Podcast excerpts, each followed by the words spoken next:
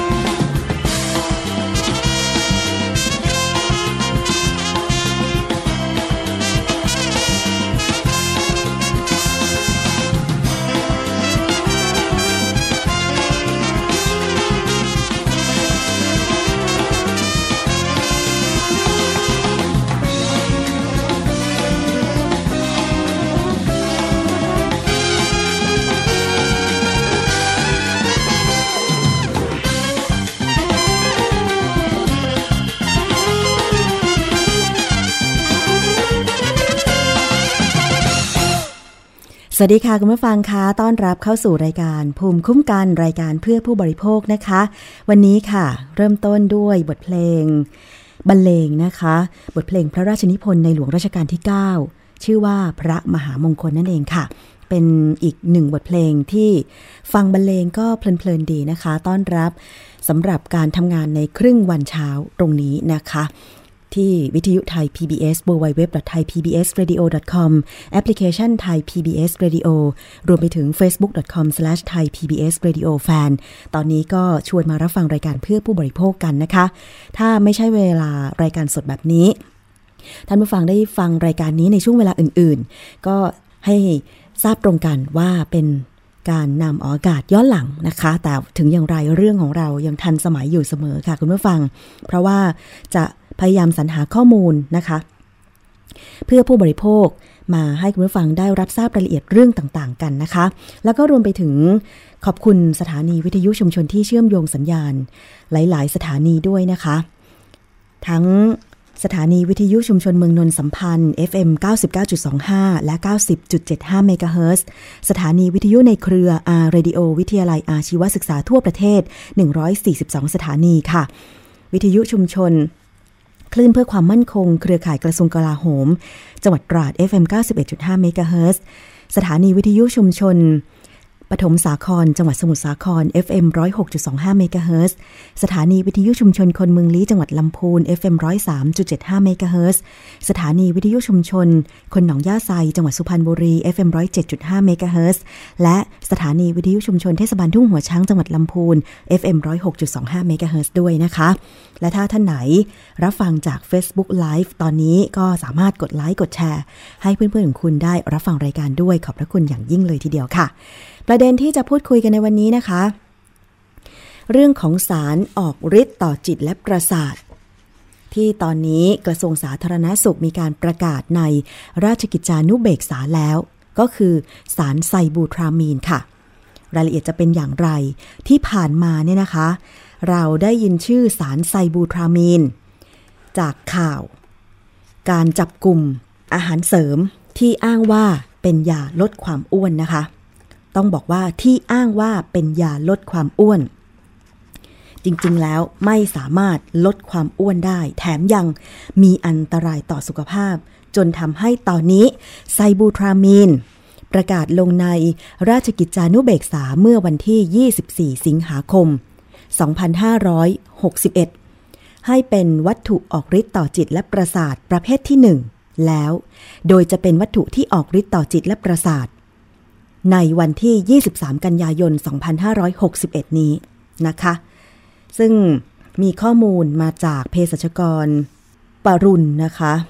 ที่โพสต์ใน Facebook เกี่ยวกับเรื่องนี้ก็คือว่า สถานะของไซบูทรามีนยังคงเป็นที่ผ่านมาเนี่ยนะคะ สถานะของไซบูทรามีนยังคงเป็นยาที่ถูกยกเลิกทะเบียนตำรับยา แล้วก็มีแค่บางยี่ห้อเท่านั้น ยาที่ไม่ได้ขึ้นทะเบียนตำรับยา และมีสถานะเป็นยาควบคุมพิเศษ ไม่ใช้คำว่า ยาถูกเพิกถอนทะเบียนตำรับยา เนื่องจากไม่เคยมีคำสั่งกระทรวงสาธารณสุข เรื่องเพิกถอนทะเบียนตำรับยา ประกาศในราชกิจจานุเบกษา ส่วนผลิตภัณฑ์เสริมอาหารที่มีไซบูทรามีน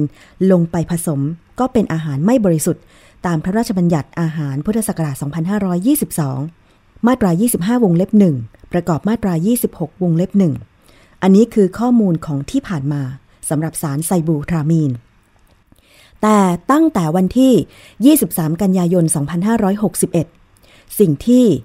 มีไซบูทรามีนผสมอยู่ไม่ว่าจะเป็นอะไรก็ตาม จะถือเป็นวัตถุที่ออกฤทธิ์ต่อจิตและประสาทในประเภทที่หนึ่งด้วย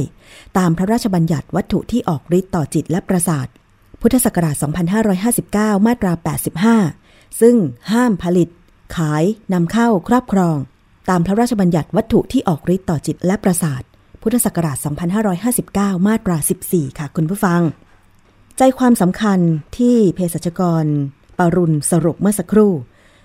เมื่อมาดูในรายละเอียดของประกาศฉบับนี้ เรื่องระบุชื่อวัตถุออกฤทธิ์ในประเภทที่ 1 พุทธศักราช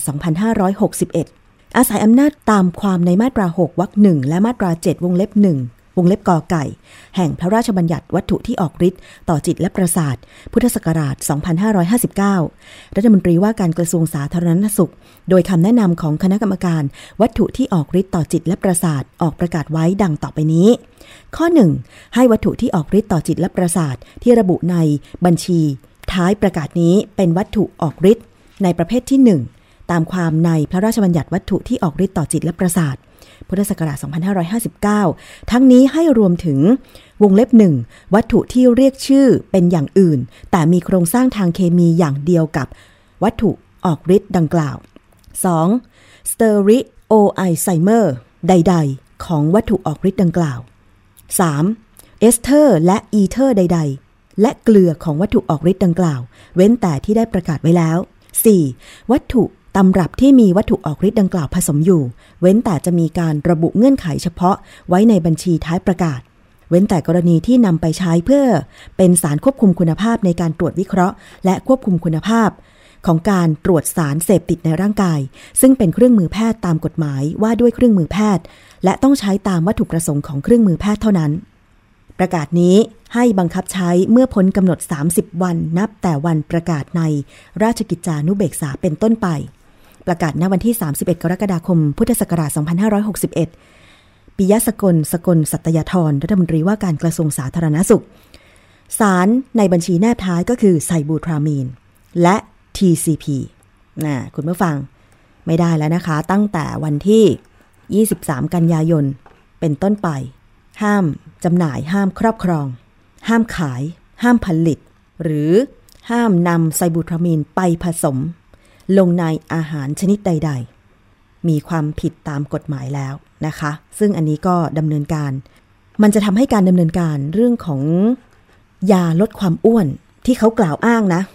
จริง ๆ ยาลดความอ้วนไม่มี แต่พวกแอบอ้าง แม่ค้า หัวใสต่าง ๆ เนี่ยก็มักจะนำมาโฆษณาโอ้อวดเกินจริงกัน มีการดำเนินการกับดาราที่รับรีวิวสินค้า แล้วก็ทางตำรวจก็ได้เรียกไปสอบปากคำก่อนหน้านั้น 50 กว่าคนคุณผู้ฟังจำได้ไหม ที่ตำรวจไปทลาย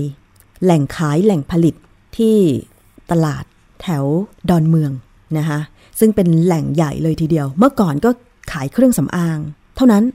แต่ว่าระยะหลังๆก็มีการขายพวกอาหารเสริมเยอะมาก ซึ่งผู้ขายบางคนก็ไม่ใช่ผู้ผลิต แต่บางคนก็เป็นทั้งผู้ผลิตด้วย และนอกจากนั้นก็ยังไปทลายโรงงาน ซึ่งมีกว่าหมื่นโรงงาน แต่จริงแล้วเข้าใจว่าตอนนี้เนี่ยทางออยทางกระทรวงสาธารณสุข ก็ยังคงทยอยตรวจโรงงาน ผลิตอาหารเสริมกันอยู่นะคะคุณผู้ฟัง อันเนี้ยอยากจะให้มีกฎหมายปราบปรามอย่างจริงจังเลย เพราะว่าการที่ไปสร้างความเข้าใจผิดให้กับผู้บริโภค อาศัยความอยากผอมอยากหุ่นดี อยากสวย แต่ว่าเอาสารอย่างไซบูทรามีน และสารอื่น ๆ ที่มันอันตรายเนี่ย ให้เขากิน ถ้าบอกตรงๆเนี่ย ดิฉันคิดว่าก็คงจะไม่มีใครซื้อกินใช่ไหมคะ แต่นี่นำไปลักลอบ ผสม มันมีกรณีอย่างเช่น ดาราบางคนที่เคยให้ปักคำแล้วดิฉันก็เคยนำเสนอไปแล้ว ที่ว่าเขาก็ได้ทดลองทานผลิตภัณฑ์นะ ตอนแรกที่เขาจะรับรีวิวอะแต่เขาก็ไม่มีผลกระทบใด ๆ ทานเป็นเดือนๆก็ไม่มี เขาจึงรับรีวิว ประมาณนั้นนะคะ แต่ว่าพอไปขายให้ผู้บริโภคแล้วถูกตรวจจับได้ทำไมล่ะทำไมถึงไปพบสารต้องห้าม อย่างเช่นไซบูทรามีนหรือสารอื่นๆ มันมีการลักลอบผสม แล้วการขึ้นทะเบียนอาหารเสริมต่างๆเนี่ยตอนนี้มันมีการอำนวยความสะดวกด้วยการขึ้นทะเบียนออนไลน์ ก็คือว่า ขออนุญาตขายกันทางออนไลน์ แต่คือถ้าไปตรวจเจอเมื่อไหร่ ค่อยไปตรวจสอบแล้วก็จับกลุ่มอย่างเงี้ย มันก็เลยเป็นช่องทาง ให้ผู้ประกอบการที่คิดไม่ซื่อเหล่านี้อาศัยช่องโหว่ในการที่จะ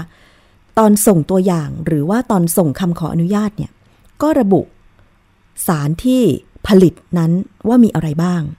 แต่มันไม่มีสารต้องห้าม แต่พอนำไปผลิตจริงขายจริงกลับลักลอบใส่สารต้องห้าม อย่างเช่นไซบูทรามีนและอื่น อันเนี้ยมันทำให้คนกินเนี่ยเป็นบ้านะ เคยได้ยินข่าวอยู่บ่อยๆ ใช่ไหมคะ คุณผู้ฟัง กินยาที่โฆษณาว่าลดความอ้วน ยี่ห้อนั้นยี่ห้อนี้ ไม่เอฟเฟกไม่อะไรนะ อะไรสักอย่างหนึ่งอะ่ะเขาโฆษณาแบบใช้คำสรูหราชวนให้หลงว่า อืม คงจะลดความอ้วนได้จริง แต่พอกินไปแล้วแบบใจสั่นใจไม่ดี ดิฉันเคยสัมภาษณ์คนที่กินจริง ๆ นะ แล้วก็ต้องบอกว่าให้เลิกกินเถอะถ้าไม่อยากตาย มันตายจริงๆอะมันหัวใจวายคุณผู้ฟัง ไซบูทรามีนเนี่ยนะคะ หลายท่านก็คงพอรู้ข้อมูล เพราะฉะนั้นก็ดีแล้วค่ะ ที่มีกฎหมายออกมา เรื่องของการประกาศห้ามขาย ห้ามครอบครอง ห้ามผลิต ห้ามนำไซบูทรามีนไปผสมในอาหารใด ๆ ซึ่งคิดว่าถ้ามีกฎหมายออกมาแบบนี้ โทษต่อผู้ที่ลักลอบทำ ก็น่าจะหนักไปด้วยนะคะคุณผู้ฟัง เอาละค่ะ นี่คือเรื่องของไซบูทรามีนเนาะแต่ว่ามีอีกเรื่องหนึ่งเรื่องของอาหารการกินแหมวันนี้เรามาพูดกันเรื่องอาหารการกินหมดเลยนะ ใครเคยไปซื้อของที่ซูเปอร์มาร์เก็ตบ้าง ก็คงทุกคนใช่ไหม แต่มีคำถามไหมคะว่า มีการประเมินไหมว่าซูเปอร์มาร์เก็ตหรือว่าสถานที่จำหน่ายสินค้าเหล่านั้นเนี่ยนะคะ มีนโยบาย อย่างไรต่อการทำการค้า มีนโยบายที่ดีต่อผู้บริโภคไหม และมีนโยบายด้านสาธารณะ ด้านสังคมไหมทำไมจะต้องมามองเรื่องนี้คุณผู้ฟัง เพราะว่าซูเปอร์มาร์เก็ตก็คือหนึ่งในภาคธุรกิจที่มีความสำคัญต่อชีวิตของผู้บริโภคไทยเป็นอย่างมากค่ะ ทั้งในในแง่ของการจำหน่ายสินค้าอุปโภคบริโภค การเป็นธุรกิจที่มีการจ้างงานโดยตรง และสร้างงานโดยอ้อมจำนวนมาก การเป็นปลายทางของสินค้าของซัพพลายเออร์ เกษตรกร ชาวประมง และผู้ประกอบการรายย่อยอีกนับล้านทั่วประเทศ ถ้าจะพูดว่าซูเปอร์มาร์เก็ตก็คือคนกลางที่เชื่อมโยงผู้ผลิตกับผู้บริโภคนับล้านเข้าด้วยกัน ก็คงจะไม่ผิด เพราะว่าเป็นแหล่งจำหน่ายสินค้านั่นเองใช่ไหมคะคุณผู้ฟัง ทีนี้มันมีปัญหาเรื่องห่วงโซ่อุปทานอาหารของซูเปอร์มาร์เก็ตค่ะ งานวิจัยขององค์การออกแฟมชี้ให้เห็นว่ามีปัญหาความเหลื่อมล้ำในห่วงโซ่อุปทานอาหารที่วางจำหน่ายอยู่ในซูเปอร์มาร์เก็ต ในหลายประเทศทั่วโลก เกษตรกรหรือผู้ผลิตอาหารกลายเป็นผู้ที่ขาดความมั่นคงทางอาหารทำไมถึงเป็นเช่นนั้น ทั้งๆทที่ตัว ผู้ผลิตอาหารและเกษตรกรเป็นผู้ที่ผลิตอาหารโดยตรงอะ่ะทำไมถึงเป็นผู้ขาดความมั่นคงทางอาหารล่ะ เนื่องมาจากรายได้ที่ขายสินค้าเกษตรนั้นไม่เพียงพอต่อการดำรงชีพอย่างมีคุณภาพ การขาดอำนาจการต่อรอง และพื้นที่ในการสะท้อนปัญหาไปถึงผู้ซื้อ ในขณะที่แรงงานในอุตสาหกรรมแปลรูปนั้น มีรายได้ที่เติบโตน้อยกว่าค่าครองชีพทำให้แรงงานจำนวนมากจำเป็นต้องทำงานล่วงเวลาค่ะ ในบางครั้งต้องทำงานเกินกว่า 14 ชั่วโมงต่อวัน และเพราะว่าแรงงานในบางอุตสาหกรรมที่ได้รับการปฏิบัติที่ไม่เป็นธรรม ทั้งในเชิงสัญญาการจ้างงาน การต้องจ่ายค่าธรรมเนียมในการหางานและเข้าทำงาน จนก่อให้เกิดปัญหาความยากจน แม้ว่าจะมีงานทำก็ตาม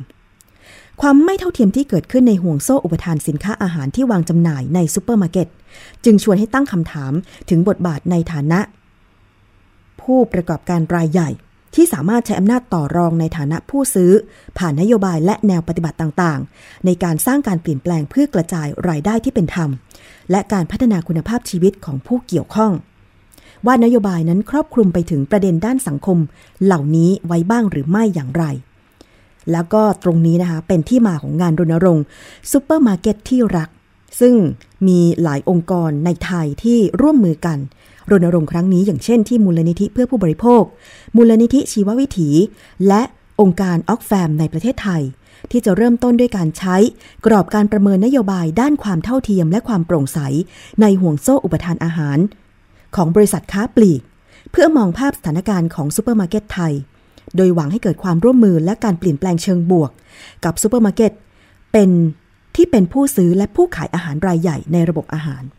คงจะพอนึกภาพออกนะคะคุณผู้ฟัง บางห้างเนี่ยเป็นผู้ประกอบการรายใหญ่ แล้วก็บางบริษัทมีห้างใหญ่ ๆ เหล่านี้อยู่ในมือก็คือไปซื้อหุ้นไปเทคโอเวอร์มาเนี่ย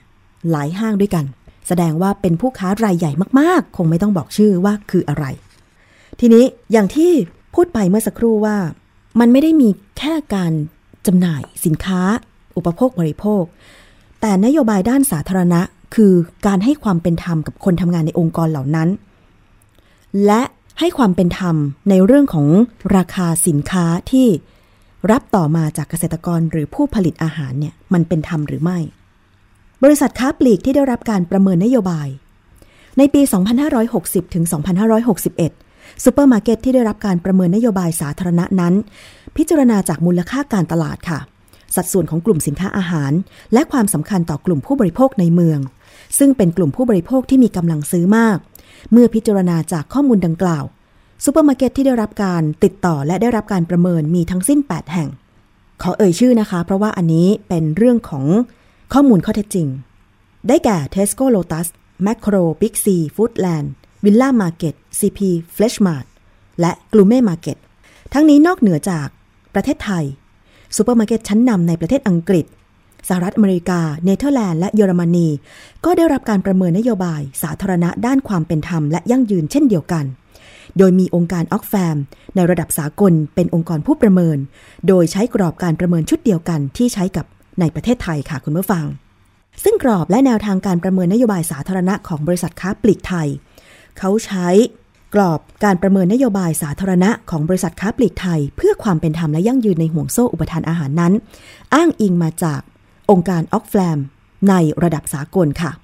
โดยประกอบไปด้วยการประเมิน 4 มิติ ก็คือด้านความโปร่งใสและความรับผิดชอบ ด้านแรงงาน ด้านผู้ประกอบการรายย่อย และด้านสตรี ซึ่งทั้ง 4 มิติ ถือเป็นองค์ประกอบสำคัญของห่วงโซ่อุปทานอาหารที่โปร่งใสและเป็นธรรม โดยจะพิจารณาจากการมีนโยบายและการกำกับดูแล ตลอดจนคณะกรรมการหรือผู้บริหารที่มีประเด็น ด้านสิทธิมนุษยชน ในห่วงโซ่อุปทาน การตรวจสอบวิเคราะห์สถานะเพื่อประเมินความเสี่ยง ด้านสิทธิมนุษยชน ในห่วงโซ่อุปทานอาหารของบริษัท การพัฒนาและปรับใช้กลไกร้องทุกข์และการเยียวยาที่มีประสิทธิภาพ ตลอดจนการมีมาตรฐานจริยธรรมทางการค้าและการตลาด อันนี้ก็คือความโปร่งใส คุณผู้ฟังคิดว่ามันสำคัญไหม โดยเฉพาะประเด็นที่ว่ากลไกการร้องทุกข์ การร้องเรียนและก็เยียวยาอย่างมีประสิทธิภาพเนี่ยทำไมเขาจะต้องประเมินด้านนี้ ก็เพราะว่าสินค้าที่จำหน่ายในซูเปอร์มาร์เก็ตเหล่านั้น บางทีก็ไม่ใช่สินค้าที่ดีเสมอไป บางทีก็ไม่ใช่สินค้าที่มีคุณภาพเสมอไป มันอาจจะมีในหนึ่งล็อตการผลิตที่ ตกสำรวจหรือ ไม่ผ่าน QC แต่เล็ดรอดออกมาขาย ถูกไหมคะ เพราะฉะนั้นเนี่ยซูเปอร์มาร์เก็ตเหล่านั้น เมื่อมีสินค้าเหล่านี้วางจำหน่าย และถ้าผู้บริโภคซื้อไป และใช้สินค้านั้นไม่ได้ หรือใช้ได้ก็ไม่ดี เช่น อาหารบูดเน่า อาหารกระป๋องบุบบูบี้ อะไรอย่างเงี้ย คือมันก็เป็นไปได้ที่มันจะไม่ผ่าน QC หรือว่ามันไม่มีคุณภาพมาตรฐาน ทั้งจากการขนส่งการผลิตอะไรต่างๆ เพราะฉะนั้นนกลไกการรับเรื่องร้องเรียนของห้างใหญ่จึงต้องดี เขาจึงต้องประเมินว่า ถ้ามีเรื่องร้องเรียนจากผู้บริโภคต่อห้างใหญ่แล้วเนี่ย คุณมีการรับเรื่องร้องเรียนและนโยบายเยียวยาผู้บริโภคอย่างไรอะคุณผู้ฟัง อันนี้สำคัญต่อเราจริง ๆนะคะ เราอาจจะมองไม่เห็นภาพ อาจจะเป็นภาพกว้างแต่จริงๆแล้วก็คือ นี่แหละ สิ่งที่เราเจอกันทุกวันเลย บางคนเข้าห้างทุกวัน ใช่ไหมคะ แต่อย่างดิฉันตอนนี้ไม่ค่อยได้เข้าห้างเลยอะ ขนาดสินค้าขนาดของที่บ้านขาดขาดไปก็ยังไม่ค่อยได้เข้าห้างไม่มีเวลาเลยนะคะแล้วก็มิติด้านแรงงานเขาจะประเมินครอบคลุมให้ถึงการมีนโยบาย สิทธิแรงงานสำหรับห่วงโซ่อุปทานของบริษัท ยึดตามมาตรฐานแรงงานขององค์การแรงงานระหว่างประเทศหรือ ILO ประกอบไปด้วยประเด็นสำคัญอย่างเช่น แรงงานบังคับหรือแรงงานเด็ก เสรีภาพในการสมาคม และสิทธิในการเจรจาต่อรอง สถานที่ทำงานที่ปลอดภัยและดีต่อสุขภาพ การจ่ายค่าจ้างที่เหมาะสมกับการดำรงชีพ การไม่เลือกปฏิบัติ ตลอดจนชั่วโมงทำงานที่เหมาะสมเป็นต้น อ่า คุณผู้ฟัง และมิติด้านผู้ประกอบการรายย่อยล่ะ ก็จะมีการประเมินในมิติผู้ประกอบการรายย่อย องค์ประกอบสำคัญของการประเมินก็คือ ผลกระทบด้านสิทธิมนุษยชน ของกิจการในห่วงโซ่อุปทานที่มีต่อผู้ผลิตรายย่อย การสนับสนุนผู้ผลิตรายย่อย เพื่อเพิ่มรายได้ และความมั่นคงของผู้ผลิต การมีแนวทางการจัดซื้อ และข้อตกลงการค้าที่เป็นธรรม การสนับสนุนให้ผู้ผลิตรายย่อยสามารถรวมตัวเพื่อเพิ่มอำนาจในการต่อรอง ตลอดจนนโยบายและแนวปฏิบัติเพื่อเพิ่มรายได้ ต่อผู้ผลิตรายย่อย อันนี้ก็สำคัญนะคุณผู้ฟัง อย่างเช่น ไปซื้อของเกษตร จากกลุ่มเกษตรกรรายย่อยมา ซึ่งอาจจะมีไม่กี่คน ทางห้างใหญ่ก็เลยมีอำนาจต่อรองมากกว่า สินค้าควรจะขายได้ 10 บาท แต่ไปต่อเขาเหลือ 5 บาท อันเนี้ยพอเขา คิดว่ามันไม่มีโอกาสที่จะขายได้ 10 บาทละเขาก็เลยยอมขาย 5 บาท ซึ่งมันก็ไม่เป็นธรรม บางทีเขาอาจจะมีต้นทุนในการปลูก 4 บาทละเขาได้กำไรแค่บาทเดียวยังไม่นับค่าแรงอะไรอย่างเงี้ย คือมันก็ต้องมองถึงมิติตรงนี้ด้วย เพราะว่าเวลาห้างค้าปลีกเอามาขายเนี่ย แน่นอนเขาต้องมีกำไรอยู่ละเขาบวกกำไรไปกี่เปอร์เซ็นต์ อันนี้เราคงจะพอคิดกันได้นะคะ ในหลายคนที่เป็นผู้ค้าอยู่เนี่ยนะคะ เพราะฉะนั้นเนี่ยการให้เกิดความเป็นธรรมตรงนี้ก็ต้องมีด้วย มิติด้านสตรีค่ะ เน้นไปที่การส่งเสริมความเท่าเทียมของสิทธิระหว่างชายและหญิง ตลอดจนบทบาทและความสำคัญของสตรีในห่วงโซ่อุปทาน โดยพิจารณาจากการลงนามพันธสัญญาส่งเสริมพลังสตรีของสหประชาชาติ ความโปร่งใสในการติดตามและเปิดเผยข้อมูลเกี่ยวกับสตรี ในห่วงโซ่อุปทานอาหารของบริษัท การประเมินผลกระทบของกิจการของกิจกรรม ในห่วงโซ่อุปทานที่มีต่อสตรี อันนี้ก็คือเป็นหลักพิจารณาต่างๆ เกี่ยวกับเรื่องของสตรีในการประกอบการห้างค้าปลีกในไทยนะคะ เหตุผลหลักในการพิจารณาจากข้อมูลสาธารณะ เนื่องจากว่าสามารถแสดงให้ผู้บริโภคซัพพลายเออร์และผู้มีส่วนได้ส่วนเสียตลอดจนประชาชนทั่วไปในประเทศเนี่ยสามารถเข้าถึงข้อมูลและรับทราบความมุ่งมั่นตั้งใจของบริษัทค้าปลีก ในการเป็นองค์กรธุรกิจที่ให้ความสำคัญต่อความเป็นธรรม และยั่งยืนในห่วงโซ่อุปทานอาหาร อันนี้ก็เป็นจุดเริ่มต้นของการรณรงค์ที่ว่าโครงการซุปเปอร์มาร์เก็ตที่รักนะคะ ในประเทศไทย ซึ่งจากการประเมินนโยบายสาธารณะของซูเปอร์มาร์เก็ตชั้นนำของไทยทั้ง 8 แห่ง ตั้งแต่เดือนตุลาคม 2560 ถึงเมษายน 2561 มีข้อที่ค้นพบสำคัญดังนี้ค่ะ คุณผู้ฟังอยากทราบไหมเขาค้นพบอะไรบ้างหนึ่งก็คือว่าซูเปอร์มาร์เก็ตของไทยในภาพรวมยังมีระดับของการเปิดเผยข้อมูล สู่สาธารณะ ที่เกี่ยวข้องกับที่มาของอาหาร นโยบายด้านสิทธิมนุษยชน แรงงาน และการทำงานกับคู่ค้าค่อนข้างน้อย ส่วนหนึ่งเนื่องมาจากมีเพียงบางบริษัทที่จดทะเบียนในตลาดหลักทรัพย์ทำให้มีความจำเป็น ต้องจัดทำรายงานประจำปี และรายงานด้านความยั่งยืนอื่น ๆ ที่เกี่ยวข้อง ในขณะที่ซูเปอร์มาร์เก็ตอีกหลายรายนำเสนอข้อมูลเกี่ยวกับสินค้าและโปรโมชั่นเป็นหลัก ซึ่งส่งผลให้ บริษัทที่จดทะเบียนในตลาดหลักทรัพย์ หรือมีบริษัทแม่จดทะเบียนในตลาดหลักทรัพย์ มีผลการประเมินที่ดีกว่าบริษัทอื่น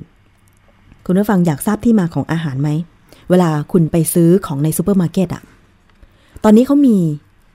บาร์โค้ดใช่ไหมคะ บาร์โค้ดติดข้างฉลากสินค้า ที่สามารถใช้มือถือนี่แหละ ส่องเข้าไปในบาร์โค้ดก็จะรู้ถึงต้นตอของอาหาร ว่าผลิตมาจากที่ไหน ดิฉันก็เห็นนะ มีมีบางห้างเหมือนกัน ดิฉันก็เคยส่อง แล้วมันจะลิงก์ไปถึง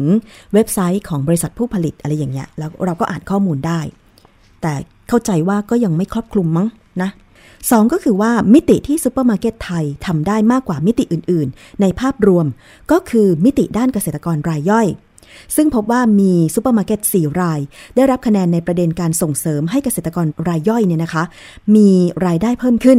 มีการรับซื้อสินค้าโดยตรงจากเกษตรกรหรือกลุ่มเกษตรกร ตลอดจนจัดอบรมและเพิ่มพูนความรู้ดังทางด้านเทคนิคให้แก่เกษตรกร อย่างไรก็ตามค่ะ ประเด็นที่ซูเปอร์มาร์เก็ตในไทย สามารถพัฒนาได้อีกอย่างก็คือ การพัฒนานโยบายและข้อตกลงการจัดซื้อที่เป็นธรรม เพื่อรับประกันว่าผู้ผลิตรายย่อยในห่วงโซ่อุปทานอาหารของบริษัท ได้รับข้อตกลงที่โปร่งใสมั่นคง และยาวนานเพียงพอ ตลอดจนสามารถสนับสนุนให้ผู้ผลิตรายย่อย มีอำนาจในการต่อรอง และรวมตัวกันเพื่อเพิ่มรายได้ และให้มีข้อตกลงในการค้าที่เป็นธรรมมากขึ้น เนื่องจากการส่งเสริมเกษตรกรรายย่อยในปัจจุบัน มักเป็นการทำงานเชิงโครงสร้าง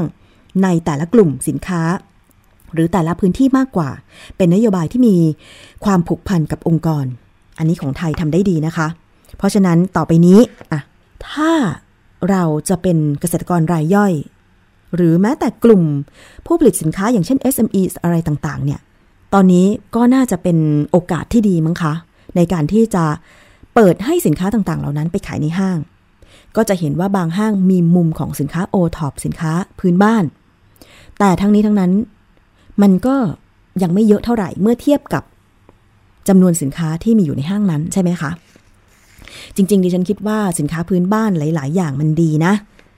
คือมีน้องคนหนึ่งก็เล่าให้ฟังว่าปลาร้าที่ขายในท้องตลาดเนี่ยยังอร่อยสู้ปลาร้าที่บ้านหนูทำไม่ได้เลย คือที่บ้านทำปลาร้าเอง อะไรอย่างเงี้ย ดิฉันก็เลยคิดว่า อืม อยากจะชิมปลาร้านั้นจังเลยอะ่ะสำหรับใครที่ชอบกินปลาร้านะ เพราะอะไร เพราะถ้าเขาพูดแบบนี้อืมมันก็ต้องมีดีอะไรสักอย่างสำหรับปลาร้าที่เขาทำเองปลาร้าพื้นบ้านนั้น ก็แสดงว่าแหมการเปิดตลาดปลาร้าในเมืองไทยมันยังสามารถให้ผู้ประกอบการผลิตปลาร้าได้อีกเยอะเลยเนาะคุณผู้ฟังใช่ไหมให้มีการแข่งขันทางการตลาด แล้วก็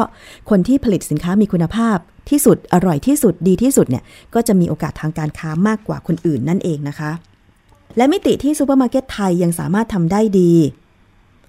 ก็คือความโปร่งใสและความรับผิดชอบ แล้วก็มิติด้านแรงงาน ซึ่งมีซูเปอร์มาร์เก็ต3ราย ที่ได้รับคะแนนในหมวดดังกล่าวค่ะ ทั้งนี้ช่องว่างที่สำคัญก็คือการขาดการศึกษาเพื่อวิเคราะห์ หาห่วงโซ่อุปทาน ที่มีความเสี่ยงด้านแรงงาน หรือละเมิดสิทธิมนุษยชน ซึ่งเป็นพื้นฐานสำคัญ อันจะนำไปสู่การทำการตรวจสอบย้อนกลับ ตลอดจนการตรวจสอบด้านมนุษยสัมพันธ์อย่างรอบด้าน ต่อไปนะคะ นอกจากนี้มีบริษัทค้าปลีกเพียงส่วนน้อยที่แสดงคำมั่นอย่างเปิดเผยในการยอมรับหลักการแห่งสหประชาชาติด้านธุรกิจ และสิทธิมนุษยชน ซึ่งระบุถึงความรับผิดชอบของภาคธุรกิจในการแสดงความเคารพ ต่อสิทธิมนุษยชน ต่อผู้มีส่วนได้ส่วนเสียต่างๆ และเป็นหลักการที่เป็นที่ยอมรับในระดับสากล ส่วนมิติด้านสตรีค่ะเป็นมิติที่ซูเปอร์มาร์เก็ตไทยได้รับคะแนนน้อยที่สุด ทั้งนี้ผลการประเมินดังกล่าวเนี่ยมิได้แสดงว่าซูเปอร์มาร์เก็ตไทยละเลย หรือไม่ให้ความสำคัญกับประเด็นด้านสตรี หรือความเท่าเทียมทางเพศนะคะ แต่แสดงให้เห็นว่าประเทศ แต่แสดงให้เห็นว่าประเด็น ด้านสตรียังไม่ถูกหยิบยกขึ้นมาอย่างชัดเจน และเปิดเผย ตลอดจนไม่ได้ถูกนำไปพิจารณาด้านนโยบาย ที่ทางบริษัทปรับกับคู่ค้า หรือซัพพลายเออร์แต่ว่าก็เป็นสัญญาณที่ดี ที่ได้เห็นบางประการ คือมีซูเปอร์มาร์เก็ตไทยบางราย ที่มีโครงการรับซื้อสินค้าจากกลุ่มสตรี หรือวิสาหกิจที่ส่งเสริมอาชีพสตรี ซึ่งเป็นการสร้างรายได้และลดความเปราะบางให้แก่ผู้ผลิตรายย่อย ที่เป็นสตรีให้มีคุณภาพชีวิตที่ดีขึ้น ในฐานะผู้หญิงดิฉันเองก็อยากเห็น นโยบายเรื่องของสตรี เกี่ยวกับการผลิตสินค้าเพื่อจำหน่ายในซูเปอร์มาร์เก็ตด้วย อย่างที่บอกไปว่าตอนนี้เนี่ย ถึงแม้จะมีการเรียกร้องสิทธิสตรี แต่ความเท่าเทียมเนี่ยบางทีก็เกิดบ้างไม่เกิดบ้าง แต่เกิดได้น้อย อย่างเช่น เงินเดือนของสตรีกับบุรุษเนี่ยคุณผู้ฟัง ในออฟฟิศเนี่ยใครมีโอกาสก้าวหน้ามากกว่ากัน ผู้ชายหรือสุภาพบุรุษนี่แหละมีโอกาสก้าวหน้ามากกว่าตำแหน่งใหญ่ ๆ โตๆก็มากกว่า ทั้งๆที่บางครั้งผู้หญิงก็มีความสามารถเช่นเดียวกัน แต่ถูก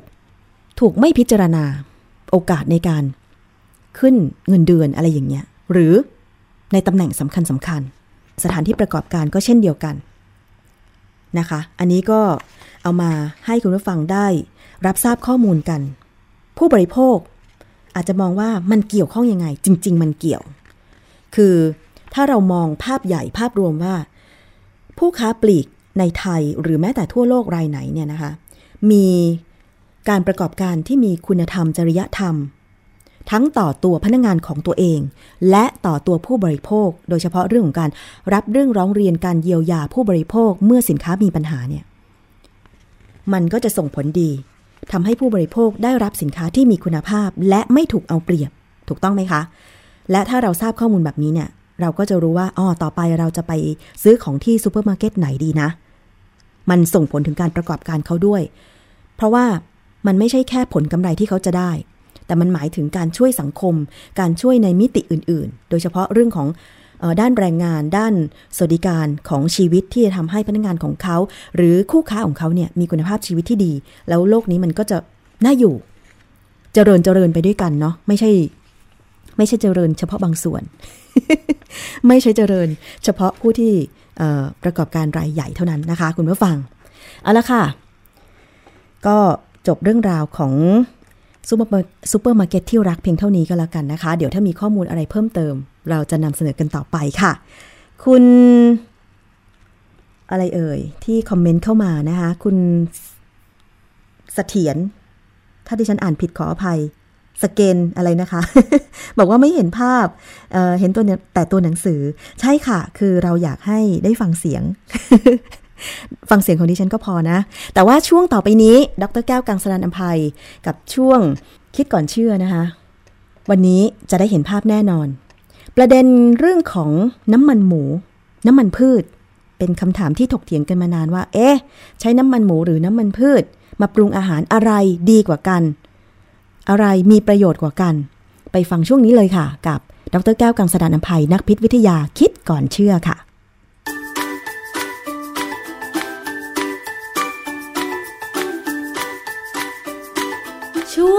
คิดก่อนเชื่อ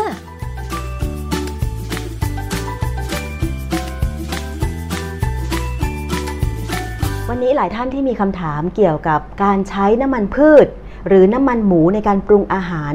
อย่างไหนจะส่งผลดีกับสุขภาพของเรานะคะ มาขอคำตอบจากอาจารย์แก้วกันค่ะ ครับ แล้วก็จะรู้ว่าไม่มีคำตอบอ้าวทำไมคะว่าทั้งสองอย่างเนี่ยมันก็มีประโยชน์และมีโทษของมัน หลักการง่ายๆเรื่องของน้ำมันที่ใช้ในอาหารเนี่ยนะใช้ให้น้อยที่สุดอ๋ออย่ามากค่ะแต่อย่าลดไปเลยค่ะคือถ้าเราอาหารเราไม่มีน้ำมันเนี่ยไม่ดีค่ะคือคือน้ำมันเนี่ยมันมันเป็นนิวเทรียนต์เป็นสารอาหารที่มีประโยชน์กับร่างกายเราเราใช้เป็นพลังงานหลักค่ะนะเป็นพลังงานหลักอยู่เหมือนกัน แล้วก็น้ำมันหลาย ๆ ตัวเนี่ย เวลาใช้ไปถ้าร่างกายเราจะเปลี่ยนไปเป็นฮอร์โมนด้วยอืนะมเอาไปใช้ทำฮอร์โมนได้ค่ะนะฮะเพราะงั้นถ้าเราคือคือเราแต่ความจริงน้ำมันกับแป้งเนี่ย มันเปลี่ยนกันไปเปลี่ยนกันมาได้ค่ะแต่ว่าแป้งนี่ส่วนใหญ่มันจะไปเป็นไขมันสะสมค่ะแต่น้ำมันเนี่ยถ้าถูกใช้แล้วมันยังมีโอกาสที่ถูกไปเปลี่ยนเป็นคอเลสเตอรอลเปลี่ยนไปเป็นฮอร์โมนอะไรต่างๆได้ค่ะนะหรือในน้ำมันมีคอเลสเตอรอลเองอยู่ก็มีใช่ไหมอืมคือคืออย่ากลัวเรื่องคอเลสเตอรอลเรากินให้น้อย แต่ต้องกินค่ะคือถ้าถ้าไม่กินร่างกายก็สร้างเองของคอเลสเตอรอลเนี่ยค่ะนะฮะเพราะฉะนั้นอันนี้ไม่กังวลแต่ว่าน้ำมันหลายๆอย่างน้ำมันเนี่ยสิ่งที่เราต้องการคือมันมีวิตามินหลายอย่างค่ะ AEDK ที่ละลายในน้ำมันค่ะนะฮะเพราะฉะนั้น ถ้าเราบางคนบอกว่า กินอาหารไม่มีไขมันเลย คุณจะขาดวิตามินพวกนี้ ซึ่งอืมเป็นวิตามินที่สำคัญต่อชีวิตมากเลยอืมนะฮะเพราะฉะนั้นวันนี้เราจะมาคุยเรื่องว่าน้ำมันหมูกับน้ำมันพืชเนี่ยอะไรดีกว่ากัน ซึ่งความจริงที่ผมบอกเลยว่ามันจริงมันตอบไม่ได้หรอก แต่ว่าเหตุที่คุยเรื่องนี้เพราะว่ามีคนตอนนี้ปัจจุบันเนี้ยมีคนขายน้ำมันหมูค่ะเขาเอาไปทำให้มันแช่แข็งค่ะแล้วก็เอามาขาย ซึ่งความจริงมันก็สะดวกดีนะฮะสมัยเด็กๆเนี่ยแม่ทอดไข่เจียวนะน้ำมันหมู มันหอมกว่าใช่น้ำมันน้ำมันพืชปัจจุสบันมัยนี้เด็กคุณแม่ไม่ได้ใช้น้ำมันพืชเลย เพราะในช่วงนั้นเนี่ยน้ำมันพืชค่อนข้างแพง แพงครับแพง แต่ว่าก็จะใช้น้ำมันจากหมูสามชั้นนี่แหละ แล้วพอเจียวหมูสามชั้นได้น้ำมันมาปุ๊บคุณแม่ก็เก็บไว้ แล้วใช้ผัดทำอาหารอย่างอื่นได้อย่างเงี้ยค่ะ ครับ คือคือสมัยก่อนเนี่ยน้ำมันพืน้ำมันหมูมันไม่ค่อยหืน ใช่ เหตุที่มันไม่ค่อยหืนเนี่ยเพราะว่าเดี๋ยวเราก็ต้องคุยต่อนะฮะว่ามันเพราะอะไร มันมันมีเหตุผลของมัน ค่ะ ทีนี้ผมไปเจอในวันเนี้ยที่จะคุยเนี่ยเป็นเพราะว่าไปเจอข้อมูลในในเน็ตค่ะนะครับบทความหนึ่งเขาพูดอะไรผิดๆถูกๆสำหรับผมนะผมว่ามันผิดผิดถูกถูกๆอย่างอย่างเช่นอันเนี้ยเขาบอกว่าน้ำมันพืชที่เราบริโภคอยู่ทุกวันเนี่ยไม่ใช่น้ำมันพืชที่ได้จากการสกัดแบบธรรมชาติคำพูดที่จริงฮะไม่ผิดเลย เพราะว่าเวลาเขาสกัดน้ำมันพืชเนี่ยเขาต้องใช้สารตัวทำละลายไขมันที่เรียกว่าอย่างตัวอย่างเช่นเฮกเซนค่ะและกระบวนการมันจะยาวอย่างเงี้ยนะฮะที่เห็นมีให้รูปให้ดูเนี่ย คือเฮกเซนที่เขาใช้เนี่ยจะเป็นเฮกเซนในคุณภาพที่เขาใช้ว่าเป็นเกรดของอาหาร คือระดับที่ใช้ในอาหาร ค่ะ คือเวลาเขาสกัดน้ำมันออกมาด้วยเฮกเซนแล้วเนี่ยเขาจะระเหยเอาเฮกเซนออกไป ออกไป แล้วเอากลับมาใช้ใหม่ อ๋อ คือเฮกเซนเนี่ยมันเป็นสารตัวทำละลายไขมันที่มีบริมีจุดจุดเดือดจะต่ำเพราะฉะนั้นมันจะระเหยเร็วมากอืมระเหยแล้วเขาก็เก็บดักเก็บเอามา แล้วเอามาใช้ใหม่ซ้ำซ้ำค่ะซ้ำได้ ค่ะ มันก็ไม่มีอันตรายอะไร เพราะฉะนั้น ถามว่าน้ำมันพืชที่เขาขายทางอุตสาหกรรมเนี่ยมีเฮกเซนปนไหมไม่มีอืมเพราะมันระเหยเร็วค่ะนะฮะเพราะงั้นจริงอยู่ใช่มันสกัด แต่ว่ามันไม่ได้อันตรายอะไรทีนี้เอาใหม่ ไขมันไม่อิ่มตัวในน้ำมันพืช หากใช้ทอดหรือผัดในอุณหภูมิที่สูงเกินไปแล้วเนี่ยนะนานๆเนี่ยก็จะทำให้เกิดไอ้อนุมูลอิสระทำร้ายเซลล์เอิ่ม ตรงกันข้ามกับน้ำมันหมูที่เป็นไขมันอิ่มตัว เมื่อเข้าสู่ร่างกายแล้วจะไม่เป็นไข่และละลายกับน้ำได้ ประโยคหลังนี่ผิดเลย ผิดเหรอคะมากเหรอคะๆเพราะไขมันไม่ละลายน้ำค่ะ นี่เขาบอกว่า แต่เมื่อเข้าสู่ร่างกายจะไม่เป็นไข่และละลายน้ำละลายกับน้ำได้ไขมันอะไรละลายน้ำอันนี้เขาคนที่เขียนเนี่ยตกเคมี เพราะฉะนั้นเนี่ยเวลาคุณผู้ฟังคุณผู้ชมไปเจอข้อมูลแบบนี้ ก็มันไม่ถูกต้องทางหลักวิทยาศาสตร์นะคะอันนี้ตัวเคมี แต่ครั้นี้มาพูดไอ้เรื่อง กระทะน้ำมันใช้แล้วในกระทะ คือในน้ำมันที่ใช้ในกระทะเนี่ยนะฮะมันโอกาสจะเกิดถ้ามันเป็นเอ่อน้ำมันพืชแบบที่ไม่อิ่มตัว เช่น พวกน้ำมันถั่วเหลือง น้ำมันข้าวโพด น้ำมันรำข้าวเนี่ยพวกนี้ใช้ซ้ำหลายครั้งเนี่ยมันมันสามารถจะเกิดอนุมูลอิสระได้ แต่เมื่อเกิดแล้วมันจะจบเร็วอืมเพราะอนุมูลอิสระเนี่ยมันมีอายุเป็นเขาเรียกว่านาโนเซกนาโนเซกหมายความว่าอะไรสิบยกกำลังลบเก้าวินาที ซึ่ง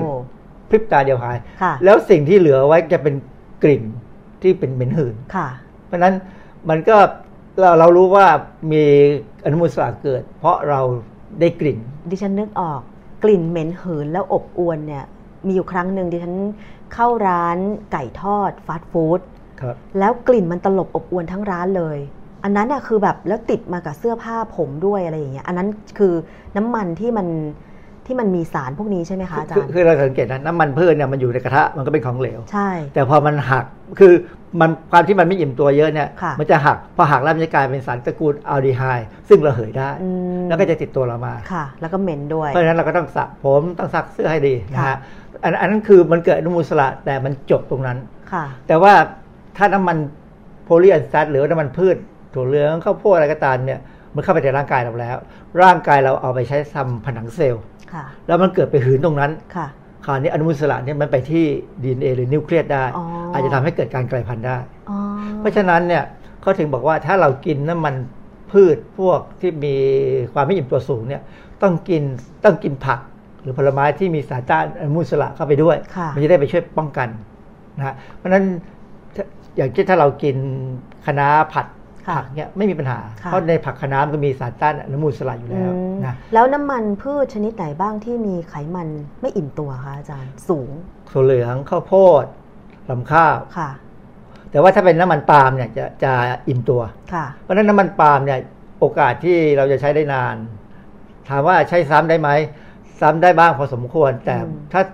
เวลาปัญหาของน้ำมันใช้ซ้ำเนี่ยคือว่าเศษอาหาร ที่มันถูกทอดก่อนหน้านั้น ไปเรื่อยๆเนี่ยหลายค่ะๆครั้งเนี่ยมันจะกลายเป็นสารก่อมะเร็งได้อ๋ออัอันนี้คือถ้าบอกว่าน้ำมันใช้ซ้ำมีสารก่อมะเร็งเนี่ยสารก่อมะเร็งมาจากอาหาร เช่น เนื้อทอดหมูทอดค่ะพวกเนี้ยนะฮะไก่ทอดอะไรอเอ่ย่าองเงี้ที่ยเป็นพวกเศษที่เหลือเนี่ยจะเป็นสารก่อมะเร็งพวกกลุ่มเฮตโรไซคลิกเอมีนซึ่งเป็นอีกเรื่องหนึ่งค่ะไม่ใช่ PAH ค่ะแต่ว่าถามว่าน้ำมันที่ใช้ซ้ำเนี่ยมี PAH ไหมมีได้ เพราะเวลามันมันไหม้เนี่ยมันเลยหอยขึ้นเลยเหยขึ้นไปค่ะแล้วมันก็อิ เขาเรียกว่าอะไรควบแน่นตกกลับลงมาในน้ำมันได้อืมแต่ว่าไม่ไม่ได้มากมายถึงกับมีปัญหา แต่ว่ามันก็มีปัญหาเหมือนกันแหละอืมคือมันทำให้อาหารทำให้น้ำมันเนี่ยมีกลิ่นไม่ดีมีสีไม่ดีแล้วค่ะ สีก็จะเข้มขึ้นแล้วก็ข้นขึ้นใช่ไหมคะเพราะงั้นถ้าเป็นไปได้เนี่ย อย่าใช้น้ำมันซะใช้ซ้ค่ะำยกเว้นคือคือเราพยายามใช้น้ำมันให้น้อยให้จบไปค่ะนะฮะแต่ว่าอย่างร้านขาอาขายอาหารทอดเนี่ยก็ต้องใช้ซ้ำต้องเป็นกระทะกระทะเลย คือ จำได้สมัยผมตอนที่ผมไปเรียนหนังสือที่อเมริกาเนี่ยนะค่ะมีวันหนึ่งร้านขายไก่ยะไก่ทอดเนี่ยไฟไหม้อือฮึเพื่อนผมที่เพื่อนผมที่เป็นฝรั่งบอกโอ้ยร้านไก่ทอดไฟไหม้ไม่ไม่ผิดปกติหรอก เพราะว่าเวลาเขาทอดไก่ขายเนี่ย แต่แล้วพอเขาจะปิดร้านเนี่ยเขาจะไม่ดับไฟเขาจะลดอุณหภูมิลงมาถึงระดับหนึ่งค่ะให้น้ำมันยังอุ่นๆอยู่ค่ะเพราะว่าน้ำมันถ้ามันเย็นแล้วร้อนเย็นแล้วร้อนเนี่ยมันจะเสียสภาพง่ายค่ะแต่ว่าถ้ามันยังอุ่นอยู่พอเช้าขึ้นมาเขาก็เร่งไฟขึ้น มันก็มาใช้ทอได้เลย มาทอดต่อ และสภาพน้ำมันจะดีกว่าอ๋อหรืออย่างเช่น เวลาเขาทำเอ่อบะหมี่กึ่งสำเร็จรูปเนี่ยค่ะเวลาเขาทอดเนี่ยเขาทำ24ชั่วโมงอืมน้ำมันนี่จะร้อนอยู่ตลอดเวลาค่ะและสภาพจะดีกว่า เพราะว่าเขาบอกว่าถ้าเอาให้มันเย็นเย็นร้อนๆเนี่ย มันจะเสียสภาพอ๋อคือเพราะทอดเสร็จแล้วพอประมาณ15วันเขาถึงจะเปลี่ยนทีหนึ่งค่ะเพราะว่ามันอยู่ได้มันมันมันอุ่นอยู่ตลอดเวลา แล้วเขาก็คอยเติมถ้ามันระเหยไป เพราะฉะนั้นเวลาเราไปร้านฟาสต์ฟู้ดไก่ทอด อะไรอย่างเงี้ยครับเราจึงได้กลิ่นเหม็นหืนของน้ำมันตลอดเวลา มันอาจจะเป็นคือเป็นกลิ่นที่ระเหยออกมาใช่ มันที่จะบอกว่าเป็นกลิ่นมันถึงก็ได้ ถึงแม้ว่าจะมีการระบายอากาศยังไงก็ตาม ร้านจะปิดยังไงก็ตาม ต่อให้เข้าไปในช่วงที่เปิดร้านใหม่ตัวปัญหาคือหลังร้าน ตัวปัญหาคือบ้านข้างๆร้านๆค่ะน่าจะมีปัญหาเหม็นกว่าเออในร้านเขาพยายามดูดอากาศทิ้งอ่าฮะนะฮะเพราะงั้นถ้าใครมีที่ตอนนั้นเคยมีข้อมูลจากเมืองจีนค่ะเอ่อ มีคนคนหนึ่งเขามีบ้านติดร้านขายไก่ค่ะ แล้วเขาเป็นมะเร็งอืมเขาฟ้องอืมและชนะด้วย เพราะว่าควันที่ออกมาจากร้านไก่ไก่ทอดเนี่ยค่ะมันมีสารก่อมะเร็งอยู่แล้ว มันเหม็นนะอาจารย์แค่อะเอาตรงๆเลยนะคุณครับผู้ฟังคุณผู้ชม แค่เดินผ่านไอ้ร้านไก่ทอดที่เขาตั้งกระทะริมทางอะ่ะฮะดิฉันยังต้องหลบเลย เวลาเอิ่มควันมันขึ้นขโมงอย่างเงี้ย ต้องต้องหลบใช่ ต้องหลบนะเพราะกลิ่นเพราะควันที่ไหนมีควันที่นั่นมีสารก่อมะเร็งอืมควันทุกอย่างเป็นสารก่อมะเร็งหมด ทั้งไก่ทอดไก่ย่างนะไก่ทอดไก่ย่างหมูทูบทอดหมูย่างเออทูทูบบเทียใช่นใช่ต้องระวัง เพราะฉะนั้นคนที่อยู่ในสันเจ้าเนี่ยน่าสงสารอืมเพราะฉะนั้นเลี่ยงถ้าไม่ได้ด้วยเขาต้องอยู่อย่างนั้น เวลาคนมาจุดทูบฮะคือมันเป็นความเชื่อก็ต้องให้เขาจุดเคยไปเคยมีระบาดวิทยาที่อินเดีย เพราะว่า คนที่อยู่ตามเทวสถานเนี่ยค่ะเป็นมะเร็งปอดเยอะมากโอ้เพราะฉะนั้นก็ถ้าใครมีญาติพี่น้องทำงานตามโรงเจหรืออะไรก็นะก็พยายามบอกเขาว่าหาทางหลบควันหน่อย จริง ๆ แล้วน่าจะมีการตรวจสุขภาพพนักงานร้านอาหารฟาสต์ฟู้ดนะอาจารย์เอิ่มแล้วก็เผยผลออกมาจริงๆว่าเป็นยังไง มันมันคงทำได้แหละถ้าทำได้ก็ดีแต่ว่าค่ะบางทีก็มันไม่สะดวกอืมเรายังคิดไม่ถึงกันเท่าไหร่ค่ะนะยังมันยังมีโรคอื่นอีกเยอะ แล้วอาจารย์ ร้านสเอ่อร้านไก่ทอดหรือเอ่ออาหารทอดที่อยู่ในห้างล่ะคะมันก็ต้องแบบอากาศก็ต้องอบอวลภายในห้างคือนั้นคือถ้าถ้าห้างนั้นดีเนี่ยเขาจะมีระบบดูดอากาศที่ดีมากค่ะบางบางห้างเนี่ยจะดีมากค่ะแต่บางห้างนี่ก็ก็มีกลิ่นออกมานะฮะเพราะฉะนั้นก็ อย่าไปบ่อย อย่าไปบ่อย ผมเป็นคนไม่ไปห้างถ้าไม่จำเป็นค่ะอจะไปเพราะอยากจะซื้ออะไร ก็สำรวจแล้วว่ามีแน่ก็ไปซื้อตรงไปซื้อเสร็จก็ตะกลับเลยค่ะ ก็เหมือนเวลาไปเดินตลาดนัดเนี่ยจะไม่เดินช้อปปิ้งค่ะจะเดินจะไปซื้อเฉพาะสิ่งที่ต้องการแล้วกลับเลย ค่ะ ไม่ไม่ชอบช้อปปิ้งฮะ อันนี้ก็มีส่วนหนึ่งของบทความเขาบอกว่าจริงเออนอกจากน้ำมันหมูจะอร่อยกว่าโดยธรรมชาติแล้ว ร่างกายมนุษย์ก็มีวิธีกำจัดออกได้โดยอัตโนมัติ เพราะว่าเป็นน้ำมันหมูจากธรรมชาติ ซึ่งร่างกายรู้จักดีอะฟังดูก็ดี เนื่องจากได้พัฒนาระบบย่อยมาแล้วกว่าล้านปี มนุษย์เรายังเกิดมาไม่ถึงล้านปีนะค่ะนี่เอ่อคนเขียนนี่เพลอไปหน่อยเพอเจอไปหน่อยแต่กับน้ำมันพืชที่ผ่านกรรมวิธีนั้น ร่างกายมนุษย์ไม่เคยรู้จักจริง ไม่มีวิธีการนำไปใช้ หรือแม้กระทั่งวิธีการขจัด คือเขาจะโฆษณาขายอะไรก็ไม่รู้ ผมไม่แน่ใจขายนะขายมันหมูเหรอคะอาเอจารอย์ไม่อาจจะประมาณนั้นก็ได้มั้งแต่ว่าจริงๆ ไม่ว่าน้ำมันพืชหรือน้ำมันหมูเนี่ยมันเข้ากระบวนการเอาไปใช้รับพลังงานด้วยกระบวนการที่คล้ายกันมากค่ะคือถ้าเรียนทางชีวเคมีมาเนี่ย จะรู้ว่าค่ะมันมันมีวิธีการของมันนะฮะแต่ว่าถ้าไม่ได้เรียนมาก็ขอให้เข้าใจให้แค่ว่ามันมีกระบวนการเผาผลาญน้ำมันทุกอย่างเนี่ยส่วนใหญ่เราจะใช้ได้ยกเว้นไขมันทราน ถึงแม้ว่าเราจะกินน้ำมันหมูหรือน้ำมันพืช เราก็อ้วนได้ร่างร่างกายของเราก็มีกระบวนการจัดการกับมัน ใช่ฮะใช่ไหมคะ เอาไปใช้เป็นพลังงานอืมและถ้ามันเกิดไปก็อ้วนค่ะเท่านั้นเองเพราะฉะนั้นผมถึงพยายามย้ำว่าเอ่อถ้าเรากินน้ำมันเนี่ยถ้าเราผัดเราใช้น้ำมันพืชที่เป็นโพลีอันซัตหรืออิไม่อิ่มตัวสูงค่ะเพราะว่า เอ่อเราต้องการใช้ค่ะแต่ว่าถ้าเราทอดเนี่ยเราต้องการให้อาหารไม่มีกลิ่นของน้ำมันพืชมาติดค่ะเราก็ใช้น้ำมันปาล์มซึ่งเป็นน้ำมันอิ่มตัวค่ะนะฮะแต่น้ำมันก็ถ้าทอดเนี่ยเราก็พยายามอย่าให้มันอมน้ำมันค่ะเท่านั้นเองนะอืมก็กินเท่านั้นตรงนั้น อย่าพยายามไปมันมีบางบางเว็บหรือบางโฆษณาที่เขาบอกให้กินน้ำมันอะไรเป็นช้อนๆเพื่อจะทำให้ลดน้ำหนักได้น้ำมันมะพร้าวอาจารย์เคยเห็นโฆผษมณาพยายามไม่พูดน้ำมันมะพร้าวนะคือ คือโฆษณาคือได้หลักการแล้วนะกินน้ำมันเป็นช้อนๆเนี่ยยังไงก็อ้วนฮะค่ะ คือการกินน้ำมันยังไงก็อ้วนนะค่ะ เพราะฉะนั้นคนที่พูดว่ากินน้ำมันมะพร้าวเป็นช้อนๆแล้วไม่อ้วนเนี่ยเขาพูดผิดหลักการทางชีวเคมีค่ะ นะซึ่งนักชีวเคมีทนไม่ได้ครับ ที่ต้องอธิบาย ค่ะ เอ่อน้ำมันหมูสามารถเก็บได้นาน เพราะไม่เหม็นหืดจริง เนื่องจากเป็นไขมันอิ่มตัวแต่แรก คือคือประโยคอย่างเงี้ยถ้าพูดเนี่ยผมบอกว่าถ้าพูดมาสี่ห้าสิบปีก่อนสมัยผมเด็กๆเนี่ยโอเคใช้ได้เพราะอะไรหมูสมัยก่อนกินหยวก กินผักตบชวา ตัวมันเนี่ยมีไขมันก็เป็นไขมันที่อิ่มตัว แต่หมูปัจจุบันนี้ไม่ใช่ฮะความจริงปัจจุบันเนี่ยเอ่อหมูไม่ได้กินผักตบชวาหรือหยวกกล้วยแล้วเขากินอาหารที่มีการผลิตขึ้นมาโดยเฉพาะค่ะเพื่อจะเร่งให้โตเร็วทำให้เนื้อดีอะไรก็ตามเนี่ยนะเออผมไปดูตัวอย่างอันหนึ่งก็จะมีข้าวโพดค่ะ มีข้าวสาลี มีลำข้าวสาลีลำข้าวสาลีนี่ก็น้ำมันน้ำมันแบบไม่อิ่มตัวแล้วนะแล้วก็ถั่วเหลืองนะเพราะฉะนั้นหมูปัจจุบันเนี่ยกินอาหารที่มีกรดไขมันไม่อิ่มตัวสูงค่ะเพราะฉะนั้นมันหมูปัจจุบันนี้มีกรดไขมันไม่อิ่มตัวสูง คือหมูได้กินอะไรยังไงอย่างนั้นก็จะส่งผลให้เนื้อหมูหรือมันมันหมูมันหมูเป็นอย่างนั้นเป็นด้วยอย่างนั้นเพราะงั้นอย่างเราเห็นมีโฆษณาขายมันหมูแค่แค่แค่แข่งของเขาเนี่ยค่ะนะ ถ้าเขาเอาถ้าเป็นบริษัทนั้นเพราะเอิญเขาใช้อาหารคล้ายๆแบบเนี้ยค่ะเพราะฉะนั้นมันหมูเขาเนี่ยจะมีน้ำมันไม่อิ่มตัวไขมันค่ะไม่อิ่มตัวค่อนข้างสูงค่ะเคยมีบทความหนึ่งบอกว่าเขาสามารถทำให้มันหมูเนี่ย มีไขมันไม่อิ่มตัวได้ถึง70%ค่ะแล้วอิ่มตัวแค่30ค่ะเพราะฉะนั้นถ้าจะบอกว่าไขมันหมูไม่หืดไม่ใช่แล้วเพราะถ้ามันไม่อิ่มตัวเมื่อไหร่เนี่ยมันโดนอากาศเมื่อไหร่มันก็หืดเมื่อนั้นค่ะนะเพราะฉะนั้นก็ต้องเป็นต้องทำความเข้าใจกันใหม่ว่าอืมเอ่อ ถ้าเป็นไขมันหมูอย่างที่โฆษณาขายในเมืองไทยนะอันนั้นเข้าใจว่ามันหืนได้เพราะหมูเขาเลี้ยงด้วยอาหารที่เป็นลักษณะแบบนี้อืมเป็นอาหารที่เขา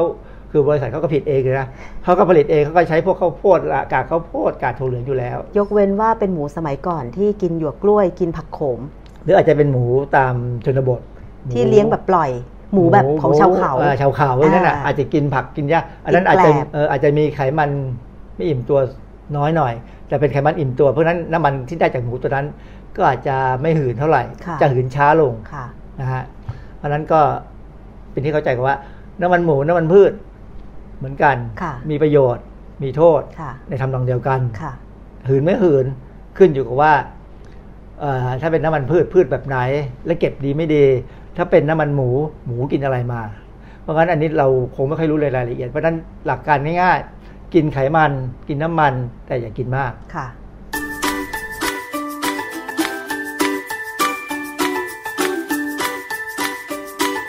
ช่วงคิดก่อนเชื่อ